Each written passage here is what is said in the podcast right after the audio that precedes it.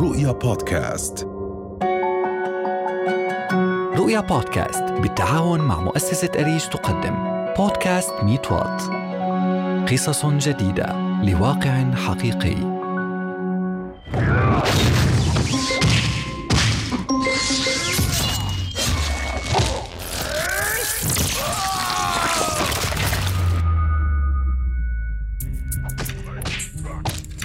الطفل ما كان عنده أي منفس إلا إنه يضل على النت والألعاب الموجودة فيه. ما عنده أي منفذ ثاني. في عنا أضرار نفسية وسلوكية. العنف بسبب الألعاب العنيفة اللي بيلجأ الأطفال لممارستها بشكل مستمر. كل النصائح الطبية والدراسات اللي حاليا يعني تعد بآلاف تتعلق بالألعاب الإلكترونية لكنها لم تترجم على أي صعيد لا على صعيد وطني ولا على صعيد اجتماعي. ننادي ولا يسمعون. نمر ولا يلحظون. هكذا تشتكي العديد من الأسر اليوم بعد أن باتت الألعاب الإلكترونية تسيطر على عقول أبنائنا فأصبحوا مهووسين بها. كل فرد منهم يعيش في عالم بناه في خياله عالم وهمي افتراضي يسحبه بعيدا عن أرض الواقع. نتج عن هذا الهوس بالألعاب إصابات ببعض الأمراض العضوية والنفسية. بالإضافة إلى كثير من المشاكل التربوية التي لحقت بالصغار. فما هي الأضرار الجسدية والنفسية والتربوية المترتبة على الإفراط في استخدام الألعاب الإلكترونية؟ وما هو السبيل للتغلب على تلك المشاكل كي نحمي أطفالنا من تلك الأضرار؟ ميت وات من أريج بودكاست إعداد مالك العزة.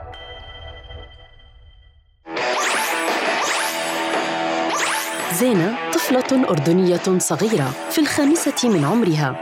في حجرتها دمى وألعاب بأشكال وأحجام مختلفة.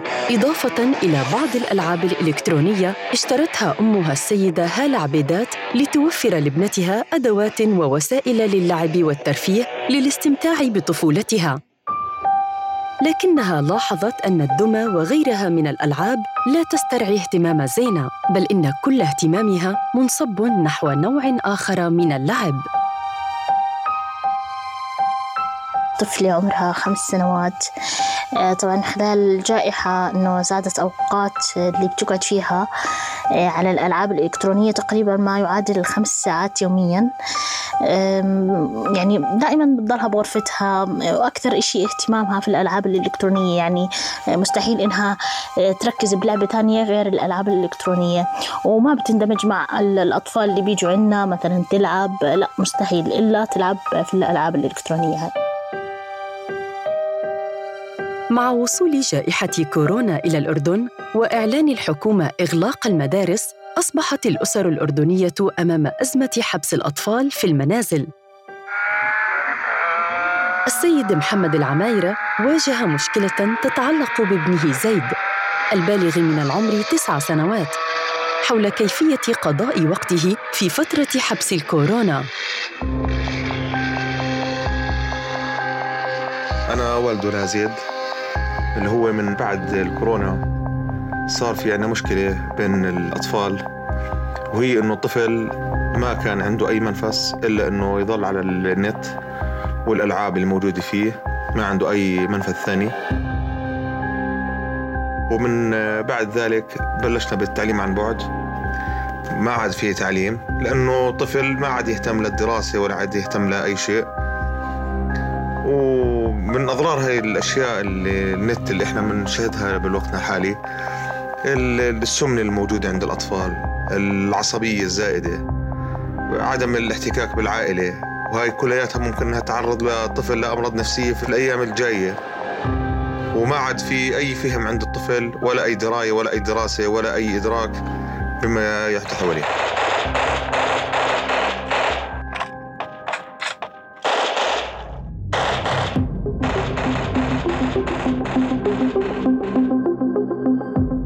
تسبب حبس زيد في المنزل بسبب كورونا في إفراطه في استخدام الألعاب الإلكترونية مما أدى لزيادة وزنه إضافة إلى رغبته في الانعزال مكتفيا بالألعاب الإلكترونية. لم تكن تلك شكوى والد زيد وحده بل كانت الشكوى عامة. ذهبنا إلى الدكتور عماد الحطبة لسؤاله عن الأضرار الجسدية والنفسية المترتبة على إفراط الأطفال في استخدام الألعاب الإلكترونية. متعلق بالألعاب الإلكترونية وتأثيرها على الأطفال طبعا هذا الموضوع تم التطرق له طبيا يعني على مدى السنوات الماضية بشكل واسع. يمكن أكثر مشكلة بلشت في البداية الحديث عنها كانت مشكلة البدانة. اللي هي ناجمة عن الجلوس لأوقات طويلة أمام الأجهزة وأنه بعض الأطفال توقفوا عن المشاركة في اللعب خارج المنزل والقيام بالنشاطات الرياضية والفعاليات اللي بتؤدي لأنهم بيخسروا الوزن. أضف إلى أنه خلال وجوده في المنزل كان بتناول كميات من الطعام أثناء اللعب. هاي يمكن أول مشكلة تم التطرق لها في مرحلة لاحقة ظهرت مشكلة أكثر يعني بدأت تظهر اللي هي مشكلة الاكتئاب. الأطفال هدول اللي هم عادة آه، بيعملوا على تنمية شخصيتهم من خلال التفاعل مع زملائهم وأقرانهم في الشارع أو في المدرسة. هدول بدأوا ينزووا بالتدريج آه، داخل غرفهم وعلاقتهم بالآخرين أصبحت علاقة من خلال الشاشة. فأصبحوا يعانوا من من مشاكل الاكتئاب عدم الرغبة في المشاركة في الحياة الميل البقاء لفترات ساعات طويلة داخل المنزل. تتطور الأضرار الناتجة عن الإفراط في استخدام الألعاب الإلكترونية لدى الأطفال من أمراض عضوية إلى أمراض أخرى نفسية. فتوجهنا إلى الدكتوره إيمان الخطيب اختصاصية الطب النفسي لسؤالها حول الأمراض النفسية الناتجة عن إدمان تلك الألعاب. في عنا أضرار نفسية وسلوكية. من هذه الأضرار آه، الانطواء التوحد العنف بسبب الألعاب العنيفة اللي بيلجأ الأطفال لممارستها آه، بشكل مستمر آه، باليوم. خلينا نحكي عن الإدمان أيضا على هذه الألعاب وبالتالي صعوبة التخلي عن هذه الألعاب. أيضا عندنا القلق والتوتر الدائمين مشاكل في الانتباه والتركيز.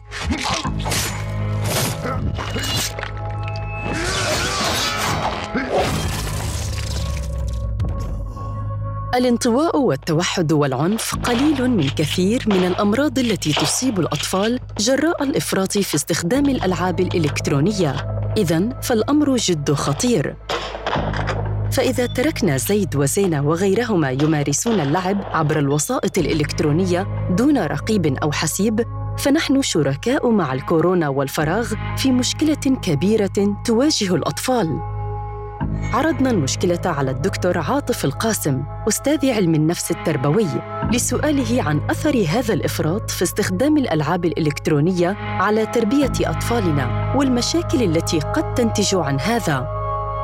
الخبرة التي تقدم من خلال الألعاب الإلكترونية هي خبرة بصرية تعتمد على الإدراك البصري الحسي الأولي وبالتالي عمق عمليات التفكير الذي يتأتى من خلال القراءة ومن خلال الأنشطة الذهنية الأخرى لا يكون متوفر في هذه الألعاب.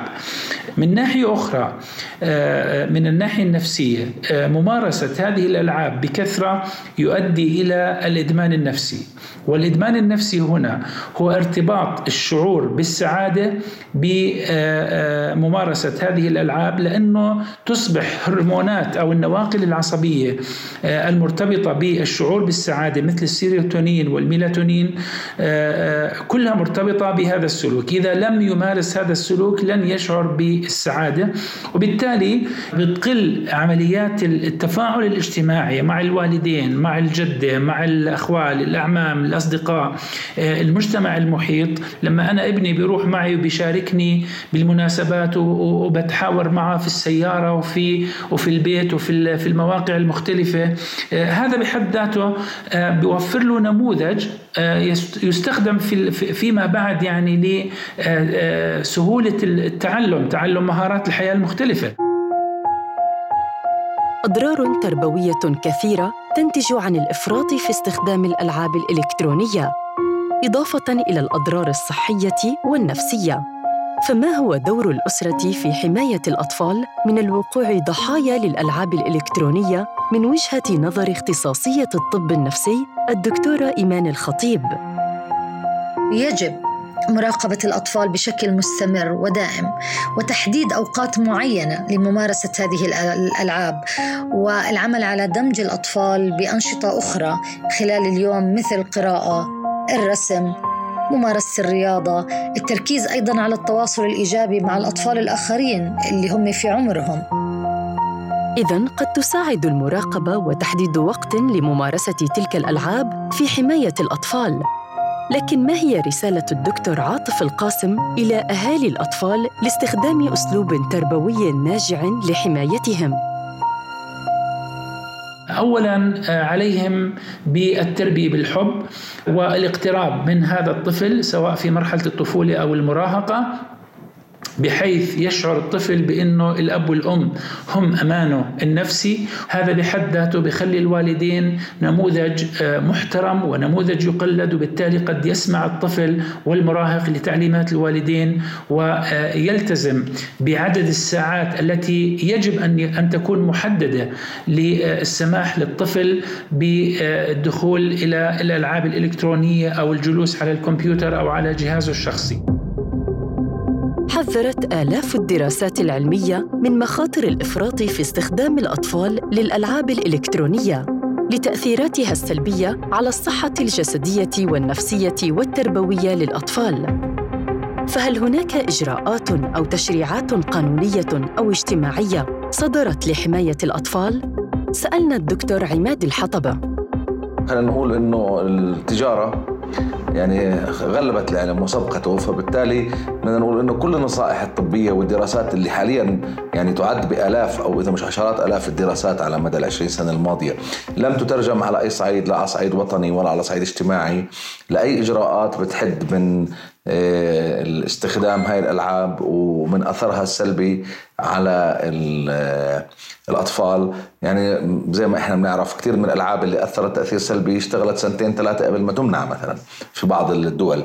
فما زالت التجارة متغلبة على العلم في مجال الألعاب الإلكترونية أصبحت الأجهزة الذكية من هواتف وألعاب إلكترونية الشغل الشاغل لأبنائنا على اختلاف أعمارهم. قد يرى البعض أنها تساعد في تنمية مهارات الصغار، إلا أن الدراسات أثبتت العديد من الأضرار الصحية والنفسية والتربوية الناتجة عن الإفراط في استخدامها. ولم يعد أمام الأسر إلا التدخل وتحمل المسؤولية في وضع قواعد للاستخدام السليم لتلك الألعاب وتطوير أساليب التربية والعمل على إشراك أبنائهم في أنشطة حركية ورياضية واجتماعية حتى لا يقع الأطفال فريسة الإفراط في استخدام الألعاب الإلكترونية.